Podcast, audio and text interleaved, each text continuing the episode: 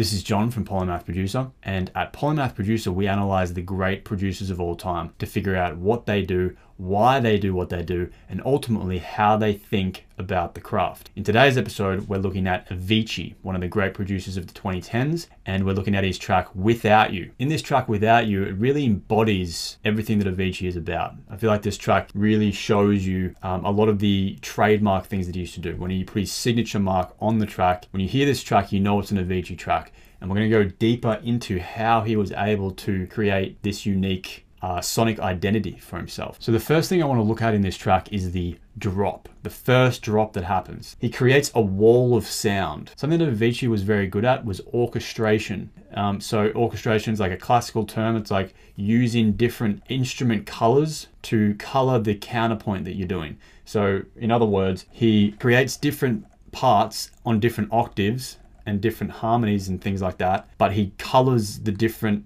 octaves and, and layers in different orchestral textures and then that blended together makes a wall of sound. So I'll get into more detail here when I show you. I've got my studio here, I'm gonna play it through. So this is all the elements that this wall of sound is made up of. First of all, here's what it sounds like.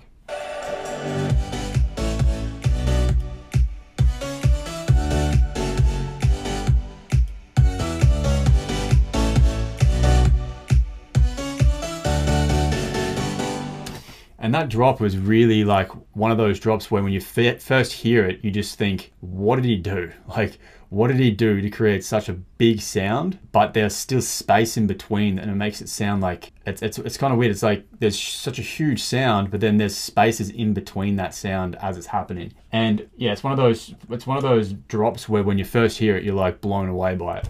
And let's just go through the elements to see what this is built up of. So firstly, the low end, you've got the bass.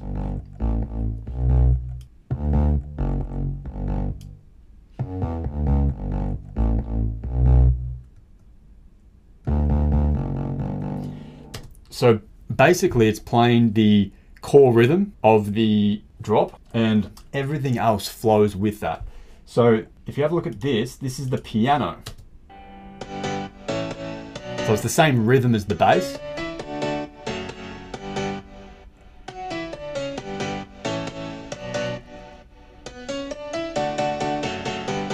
Now the piano is really the core harmonic rhythmic driver, which is, is like the mid-level harmonic material that plays like chords that's flowing with the bass. So the bass is mainly playing root notes of the chord changes. The piano is playing the harmonic chordal material of that. So with, with them together,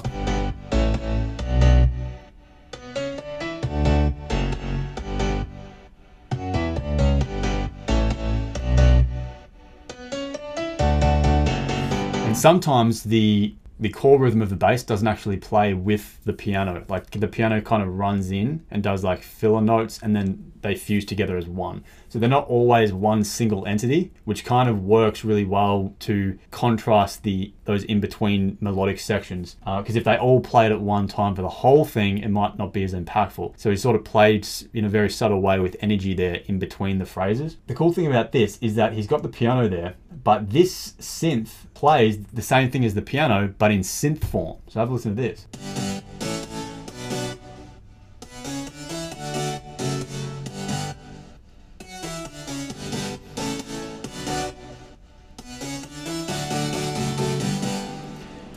So that is actually just the piano line but in synth form. So this is what orchestration is all about. It's like it's it's the, the equivalent in like an in like an orchestral song like a classical track, it'd be like the violins playing a, like a chord, like a sustained chord, but then having the flutes play it either the same octave or an octave higher. Like that's it's the same thing. They're using different textures and, and tonal colors to to color the song in different ways. And this is what Avicii does. Like he's he's very aware of of orchestration, but in a modern sense. So using synths to actually color his track effectively. This synth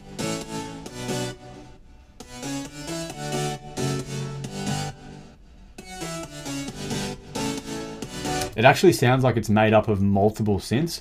And when, when there's like in between notes here, like these fillers, it sounds like that when the chords play, the main chords, that's when he's got extra synths in. And then he's got uh, ones that sort of do the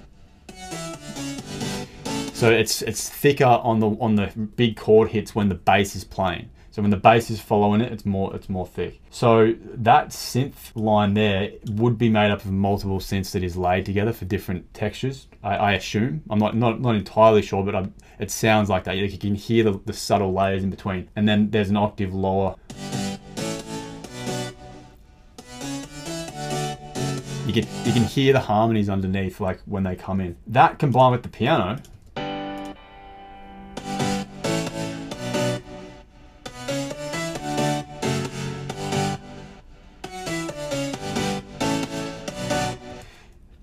that combined with the piano really adds just that extra something. And with the bass altogether, they're covering three to four octaves. I'm, I'm not actually sure how many octaves it is. It's like.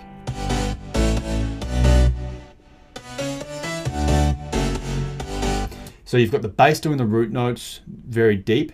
You've got the synths and the piano covering a fair wide octave range and they're doing chords so they're filling out the chordal structure. And then up the very top, you've got this plane. And this is a single line that plays the top melody. So if you notice at the top of the of the piano and the synth, there's a there's a top melody, and that's like the melody that gets stuck in your head when this drop happens, which is a which is an Avicii trademark. It's like making your tracks very melodic. That's like one of the things that he did. With this top synth, it's an octave higher than the other than the other synth and the piano, but it's playing the same melody.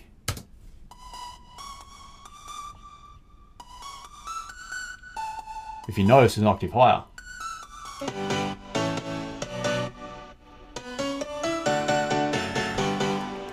And it plays slightly different at the end as well. Like it's got like a different rhythm, but yeah, so if, if you notice that top synth there really makes all the difference because when you hear the drop without it,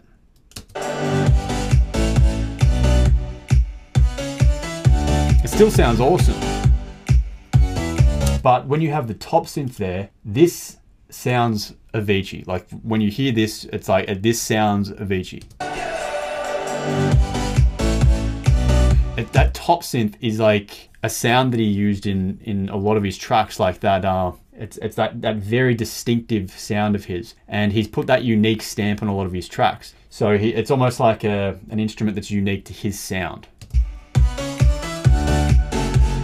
So all up, you've got the bass, piano, synths, and to top it off, top synth.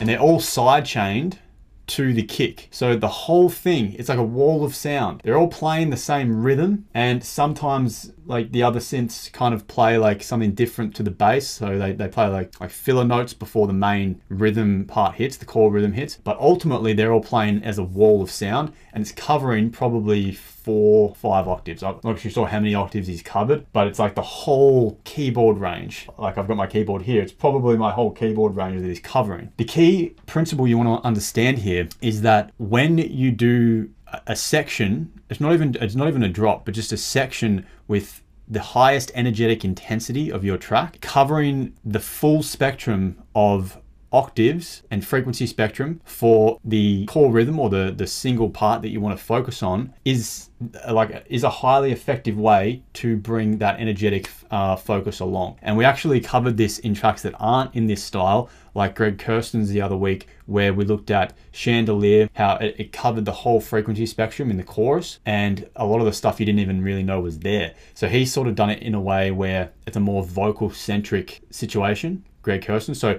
he's actually pulled, he's, he's covered the full frequency spectrum from like for like four or five octaves, but he's pulled it back so that the vocal is is in center. Whereas in this track, because it's the drop of the song and it's instrumental focused, then technically this melody here, this top melody, is like the main vocal line or like the the primary hook of the track.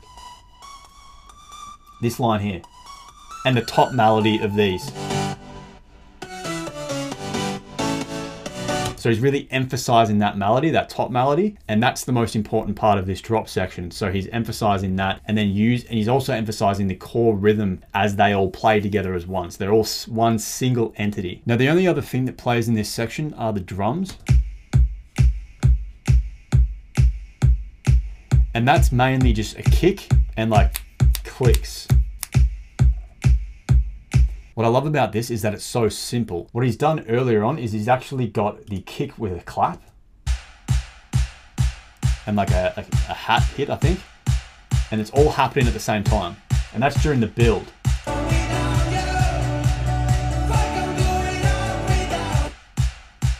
But when he goes to the drop section, he pulls back the clap and only has clicks on the two and four. So it sounds a lot more clean. And then when the wall of sound is happening, it's just like, it, it sounds super clean and, the, and it sounds like there's a lot more space in between.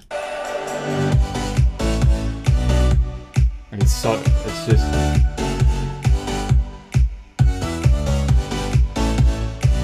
so good. He's actually developed the, the drop in the second section. So the second time that this drop plays, it's slightly different. So the synth and the bass and the piano and the top synth, they all play the same thing in the second drop.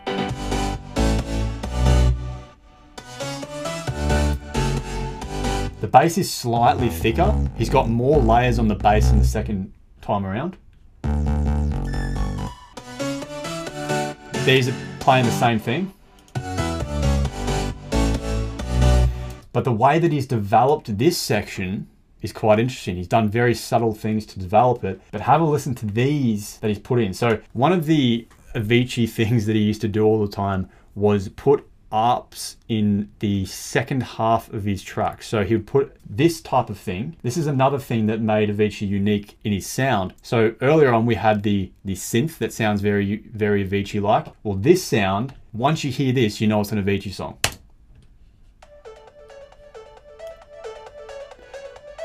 Like that ARP sound is so unique to Avicii songs, you just know it's him. He puts this ARP in a lot of his tracks, not all of them, but like it's, it's a very recurring thing. He puts this ARP usually in the second sections of his tracks to develop it energetically and it kind of happens in the background but it's you can still hear it and he's got that run in underneath this second drop section and he sort of teases it in in the intro as well you can kind of hear it tease in here got a filter on it. And that's just before the verse starts. Which I thought was very cool, like he kind of just teases in. But back to the second drop, let's let's have a look at this. So here are the other elements that he's put in the drop to differentiate it. So he's got this top synth here that's like a call and response.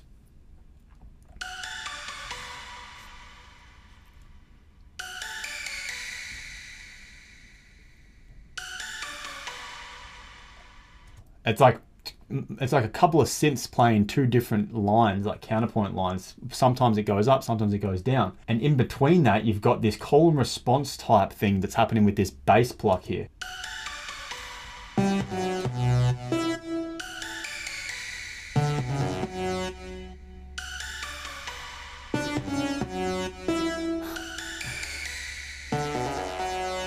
So cool. So he's got this ARP here,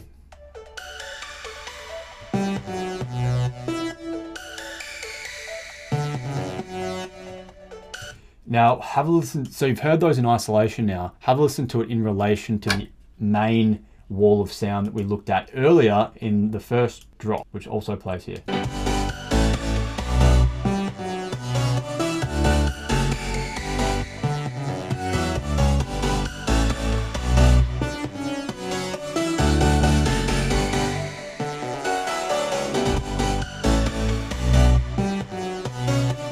So to bring it full circle, it basically goes lead synth is the main one. Top synth is do is is coming in on the second half of the lead synth's melody line, and the bass pluck thing is coming in on the first part of the lead synth line, and the bass pluck and the top synth are doing call and response with each other simultaneously while the lead synth is wedged in between. So they're all like at different times laid with each other, but it sounds like really it sounds complicated but in a way that sounds simple like it's it's complicated but it's simple but it's not simple. Like it's just, when I first heard this, I was like, what is happening here? It blew me away.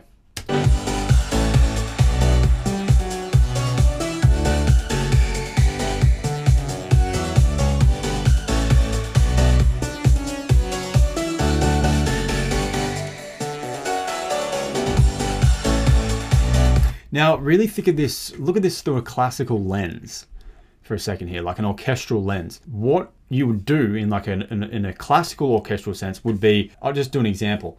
Say this section here, that would be played by say the flutes or the or the piccolos, the piccolos and the flutes because it's quite high. Now this lead, say this lead here, say that's played by violins or like trumpets, like a, a high brass section. That's played by a high brass section or violins. This would be played by flutes and piccolos. And then this bass pluck here, that could be played by like the violas or the cellos or maybe a mixture of both. Or maybe it's played by like a lower brass instrument or like horns or something like that. So that's how you would think about it in, a, in an orchestral sense, in a classical way. Whereas you do this essentially the same thing, but with synths in modern music or like other other instruments in, in modern in these kind of tracks, like guitars or you know just pianos, things like that. So I just want you to I just wanted to note that how the cool thing about Avicii's stuff is that it sounds like it could be orchestrated with traditional instruments, but he's used modern day synths to do it. So he's he's very good at uh, at orchestral colors, like layering his track in a way that sounds very unique to him. And that's basically all arrangement is. If you want to have a unique sonic identity, it's all the little things that really add up. But this is one way that you can really stamp your unique identity on tracks is to create that that orchestral way of doing things in your tracks. The, the other thing that differentiates this section to the other drop is the drums.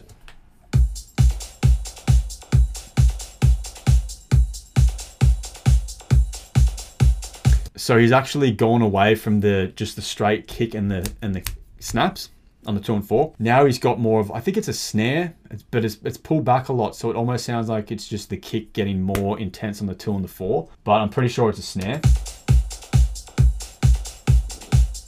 And he's got a lot more percussion, high end percussion which is a technique that we've seen a lot in a lot of the other tracks that we've looked at in the 2010s, which is using high end percussion material, a lot of the time counter rhythmic high-end percussion material to create more energetic intensity on the second half of your track. So he's done that in here.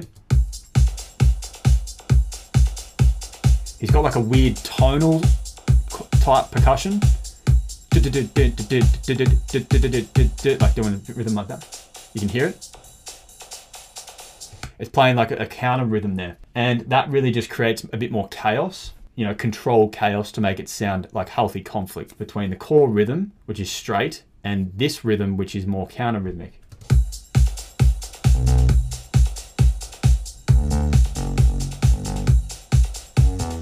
So it's a lot more offbeat, that counter rhythm. And that's really all the, the difference with this one compared to the other drop. And you've got these effects as well.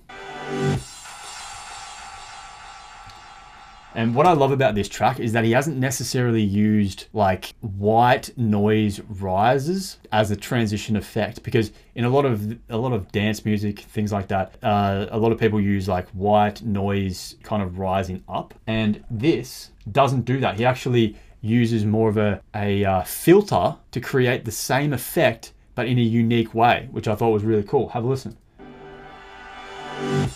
It's like a reverse sound of the synth that he's about to use. So he's, he's created a reverse version of them. And then he's actually got like a filter that goes, it starts low and then he sort of builds it up. So it opens the high end and then pulls it back down just before the entrance, which I thought was really cool. And then combines that with a crash, like a, um, a crash effect that goes over. Reverse, filter, crash.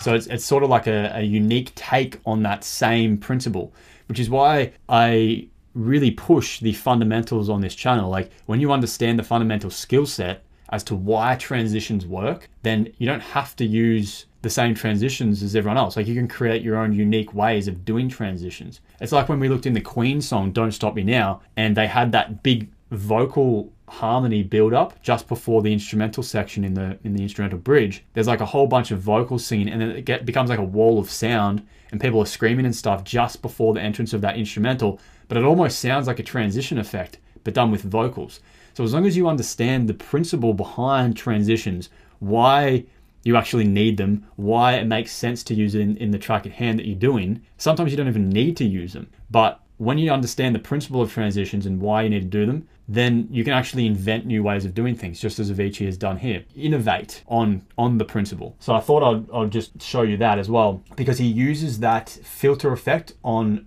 this section and this whole track a lot. Before every section change, basically, he uses this filter effect. So he was really playing with it in this song. Boom, open up. So he's used the filter in the in-between section to open it up. He's used it at the at the start of this section. Opens it up.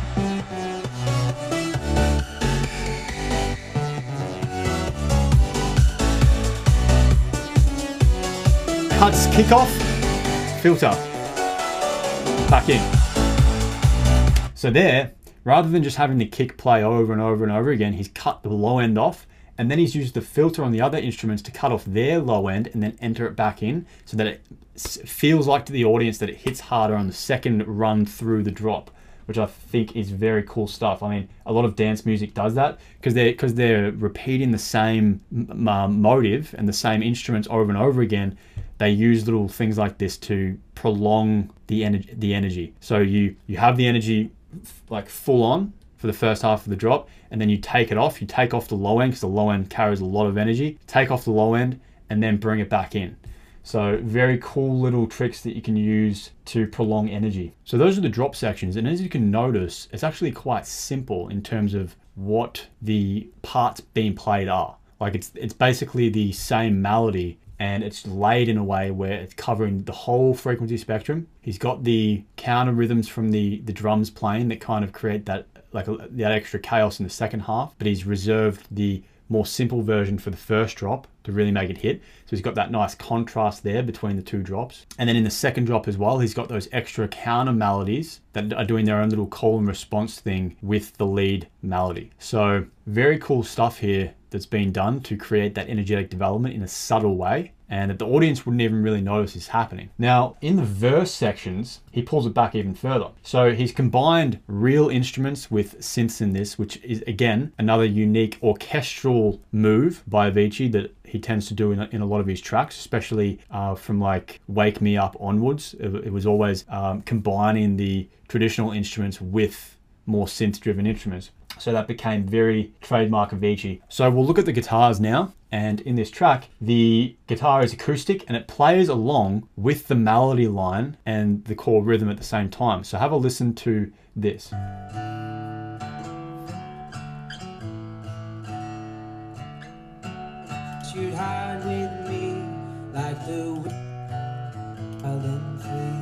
Have you, if you notice there, it's actually the top melody of the guitar is playing something the same or similar to the vocal line.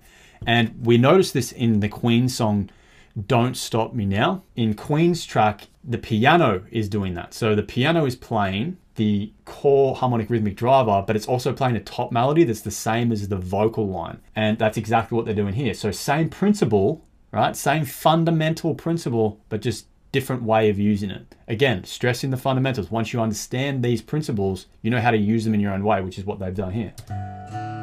So it's flowing as one entity, basically. Through the darkness, you'd hide with me. Like the wind, we'd be wild and free. You said you follow me, yeah. So even here, like it's not necessarily playing the, the melody that the vocal's singing, but it's playing the same rhythm. So it's flowing as one.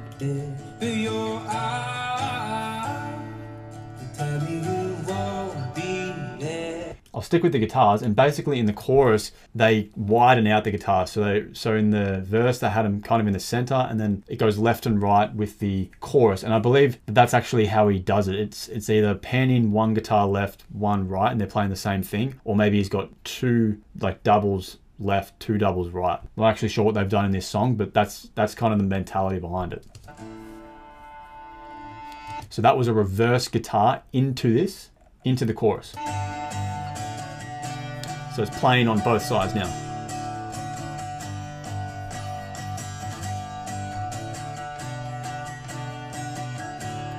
And there's a top melody there in the guitar that's, go, that's going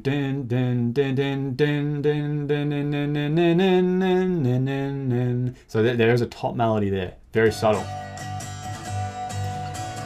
And in the second half of the chorus, he actually uses strings with that top melody. So it goes an octave higher and that top melody plays with the strings now. Have a listen.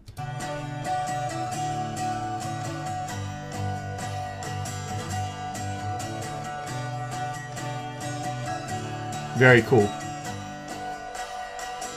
And then he's done that filter effect again, which is very uh, unique to this track. That's basically what the guitar does for the whole track. The only other difference is that it plays in the intro, it plays like a, a lot more atmospheric section with multiple different guitars playing. So a lot of effects used to like create that different type of spacing.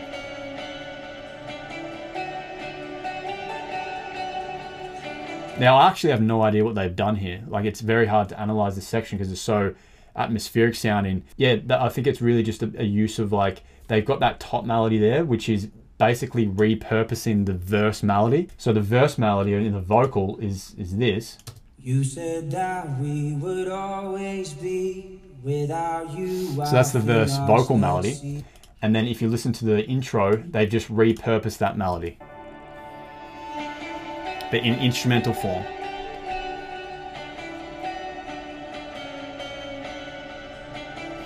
That's basically the guitars.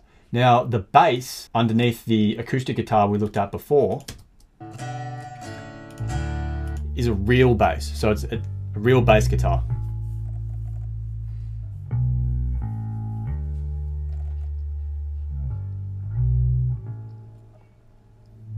filter effect again. So he's using that on all the instruments. Now it's a, like a running bass. Side chain to the kick.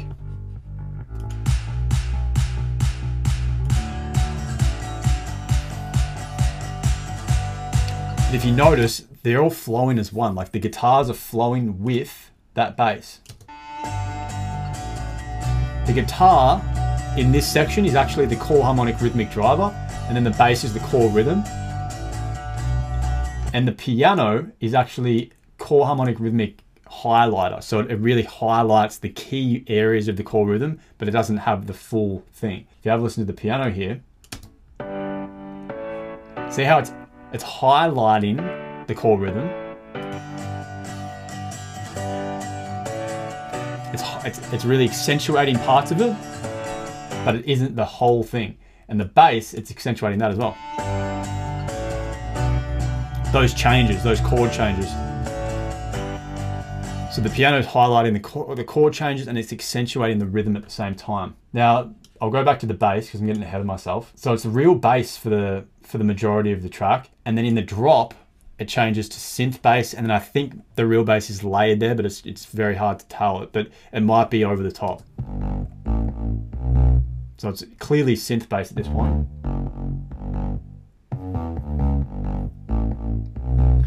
And then obviously we looked at this before, at the end in the, in the second drop, there's even more layers on the bass. Like, almost like more attack or like more high end or something. So more layers on the bass in the second drop means more energy, I guess, in this case, which is what he was going for. And at the start, he's got even a, a different bass altogether there, which is the almost like a Reese bass sounding thing that flows with that atmospheric section. And if you listen very carefully, he's got the real bass doing the running bass as well, laid on top of that.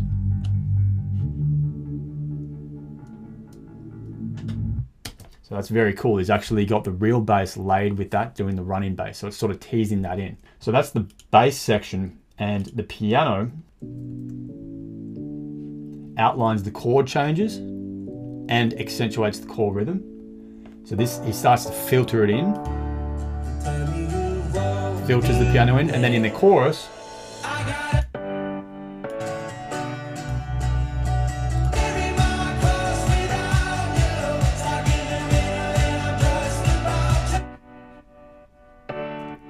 and it's still like slightly filtered off the high end in, in the chorus and it's only until the drop where it goes full power. So that's when the, the piano really goes full power. But the piano's role really is to keep in that mid-range and really accentuate the top melodies, but also accentuate the core rhythm. That's really its role in this in this track in particular. And the only other instrument that, that's there in this track is the uh, synth. Now this this section here really acts as a pad for the chorus. And if you, this is the chorus section here.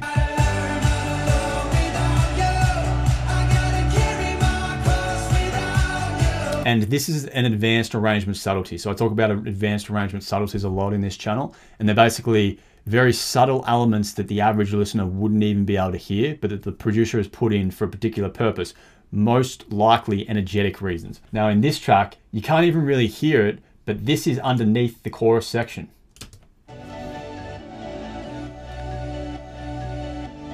So what is this? Well, it's a mixture of things. It's a pad. It's like a synth pad that's sidechained on not every beat, so not on every beat of the kick, but on every second beat of the kick, which is very interesting. He's also got the ARP that was playing, I don't think, I don't know if it's the exact same ARP that's the one that we saw before, but it's playing underneath. There's an ARP there and you can barely even hear it. And then, and there's like a slight like crash thing, like on the on the fourth beat of every second bar. Now, why has he put this in there? Because like, if you if you mute this, what does it sound like? Still sounds pretty full. And then with it, that's without it. This is with it. Without it with it. So it really just adds like that tiny extra something underneath it all. You can hear like a very subtle difference there. And that only plays in the chorus section for the for the for both choruses.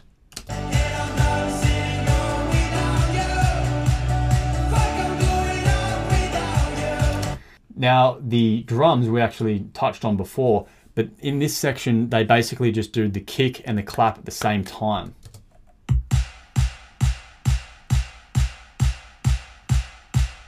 So that's pretty cool.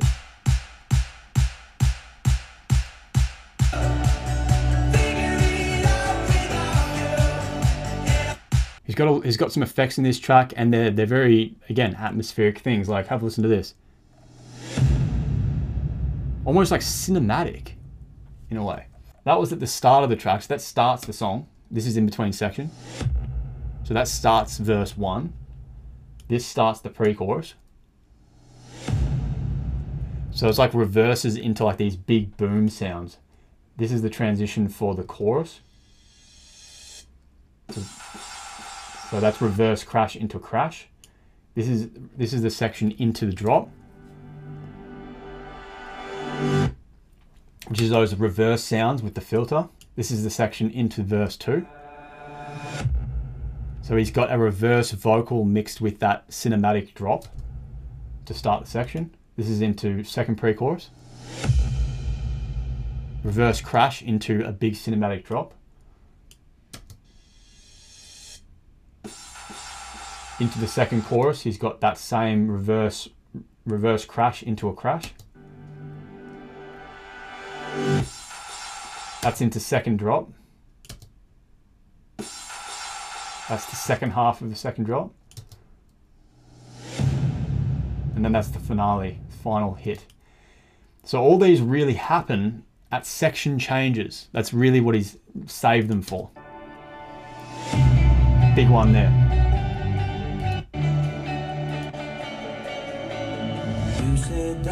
Boom.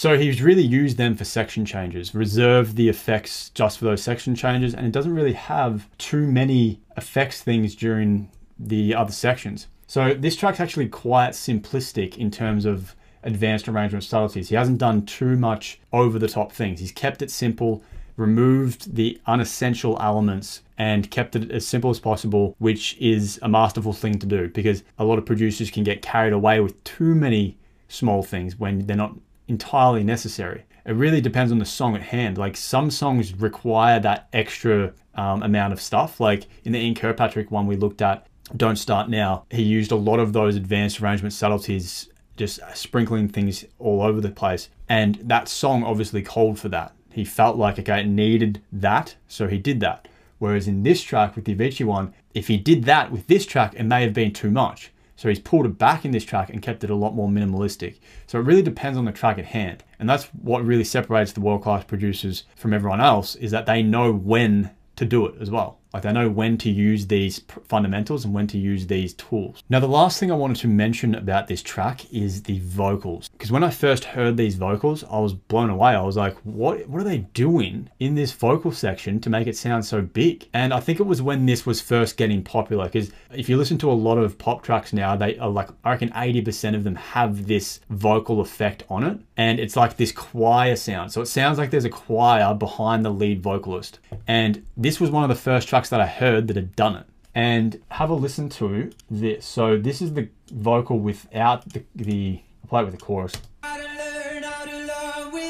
So that's the lead vocal. Now have a listen to it with this choir thing in the background.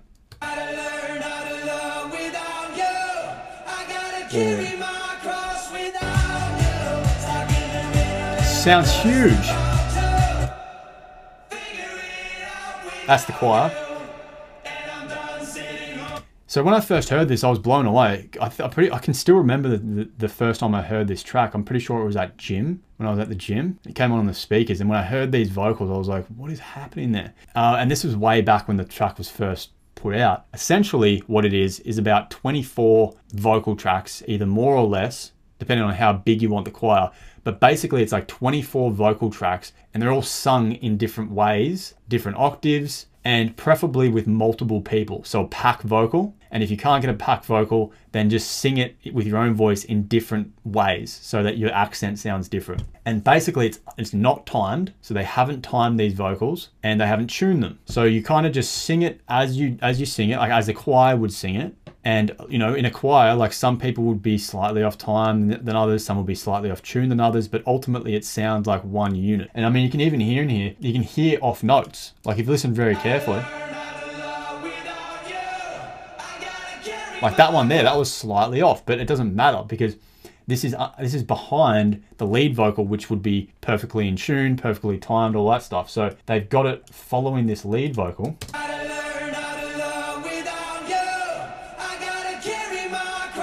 So when the lead vocal's there, you can't even hear that vocal, that little tuning mistake from someone in the choir because it sort of just blends as one. And that's what you do here. So you have the perfectly tuned lead vocal uh, in front of the pack choir. And again, it's usually like 24, give or take, depending on how many uh, people you want in the choir, takes of the same thing. And some of them will be an octave lower, which they have in here. There's an octave lower vocal. Some of them will be an octave higher. Some will be even an octave higher than that depending on what you want. Um, some may be harmonized. If you want harmonies, I don't think there is harmonies in this one. No, it just sounds like the two octaves. And that's basically how you do it. So they've done that in this track and it sounds awesome, to say the least.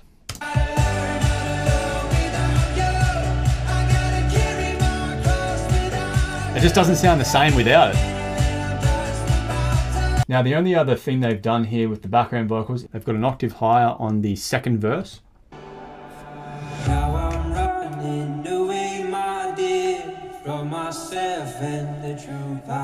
Which I noticed is in a lot of Ed Sheeran tracks. He uses this um, where he sings at a certain octave and then has a, a, falsetto vocal an octave higher. And it seems to be quite a hot thing to do it, um, you know, in the 2010s especially like a lot of people were doing it where it's basically like yeah like you sing the like the octave and then there's an octave higher. And it really just it's energy development really because the extra octave creates energy development. So in the first verse they don't have that. And in the second verse they've added it in just for a bit of to differentiate it. Away, but then when he goes higher. Oh, they go an octave lower. Right there So the lead vocal is always in the foreground and then either the octave higher is in the like slightly in the background but it's still there or the octave lower is slightly in the background but still there.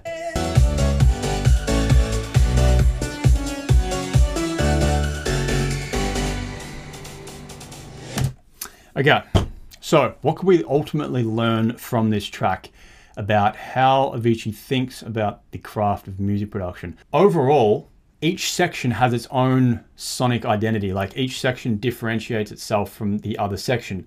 In the intro, you've got very atmospheric, ethereal so sounding, which was probably done on purpose because he's thinking, okay, when I play this live and this starts, it's like everyone will know what's happening and they've got that repurposed verse melody, vocal melody in the instrumental part of the intro to really tease it in. Now in the verse, they strip it back, make it acoustic, make it very minimalistic. It's just the vocal and the guitar really. So it's very minimalistic, very dry even in terms of effects. And then, which is contrast completely with the very wet effects version of, of the intro. Now in the now in the pre-chorus, they start to ramp things up a bit, but in the chorus, that's where they start to combine both elements. So they've got more of like a dance, dance way of doing things with the traditional elements. They've got the guitar and the piano. It's mainly traditional elements, but they've got programmed drums at this point. So they've got the real bass, real guitar, real piano, but the programmed drums. And then they've started they've started to use those subtle synths in the background to introduce the electronic elements. And then in the in the vocals, they've got those big pack choir vocals to really make this section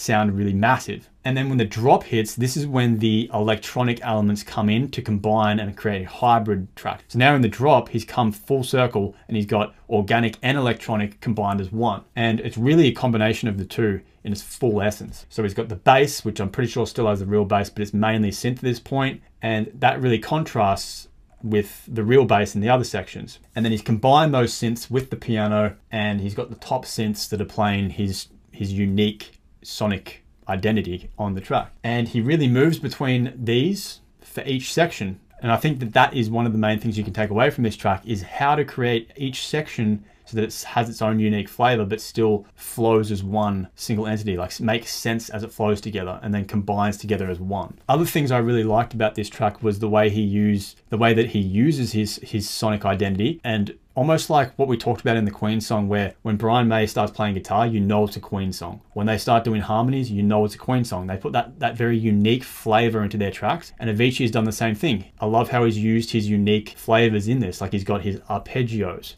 that he puts in, those little arpeggio synths that come in um, that sound very Avicii. He's got his synths that are very unique to him that sound very him. He's got the the way that he does things like the top synths with the chords and then the bass like that way of doing that wall of sound that's that flows as one uh, core rhythm, but also has the top melodies as well. That's very sort of trademark him. Like that's that's how he's always gone about creating his drops, which uh, which really became his identity. He was a master at doing those kind of drops. The other thing I loved about this was that he really experimented with the transition effects, and he understands the principle of transition and how it doesn't have to just be white noise rises and, and downs all the time. Like you can play with it and do your own unique ways of, of doing them as long as you keep the principle in mind, which is essentially transitions are a swell of energy that builds up and then falls down. That's basically what it is. And it usually happens in between um, sections or like bars. So like depending on what it is. Like there's always it's always like a turnaround or something like that. You most of the time. So as long as you understand that principle, you can create it in your own way. Whether that's reverse sounds like he's done in here, whether that's reverse sounds mixed with filter on and off. And um, yeah, I think it's really awesome how he's played with that. And finally, I love his use of call and response in the final drop. So because there's no vocals in his drop sections, it really depends on the melody. And that's why his his his melodies have always been so powerful and, and because they're so simple but they're so catchy and that's what makes them so powerful. And in his drop sections, they always maintain their interest. And the way that he does that over time is firstly in the first drop, he's made it simple. So he's purposely pulled it back so it's more simple and it really stands out. But in the second drop, he's kind of done the opposite. He's inverted that and he's made a lot more counter rhythms, a lot more counter melodies, and a lot more of a, an advanced use of, of orchestration and arrangement uh, tactics to kind of make the second drop way more uh, way more different to the first one, but but sound really complex, but at the same time simple. It's it's it's really I'm still blown away by the second drop and like how it works so well. What you want to take away from that is in your in your second drops if you're doing just instrumental drops and you don't have like a vocal melody you can play with extra arrangement uh, like counterpoint and orchestration to create these call and response things with your lead melody. So if your lead instrumental melody, if you picture that like a vocalist, and then he's got these extra melodies that are happening in between vocal phrases and things like that, and fusing with the vocal phrase, kind of what Quincy Jones does in a lot of his tracks, where there'll be a vocal phrase and then he will have like maybe a brass section play a call and response thing. Very similar to that, but just in synth form and in instrumental form. So those are the main points that I wanted to really touch on with this Avicii track. I had a very good time analyzing this one and I hope you enjoyed it. So if you like this kind of video, give it a like and a comment so that I actually know that you are enjoying these and I'll make more of them. And until next time, thank you for watching. I'll see you then.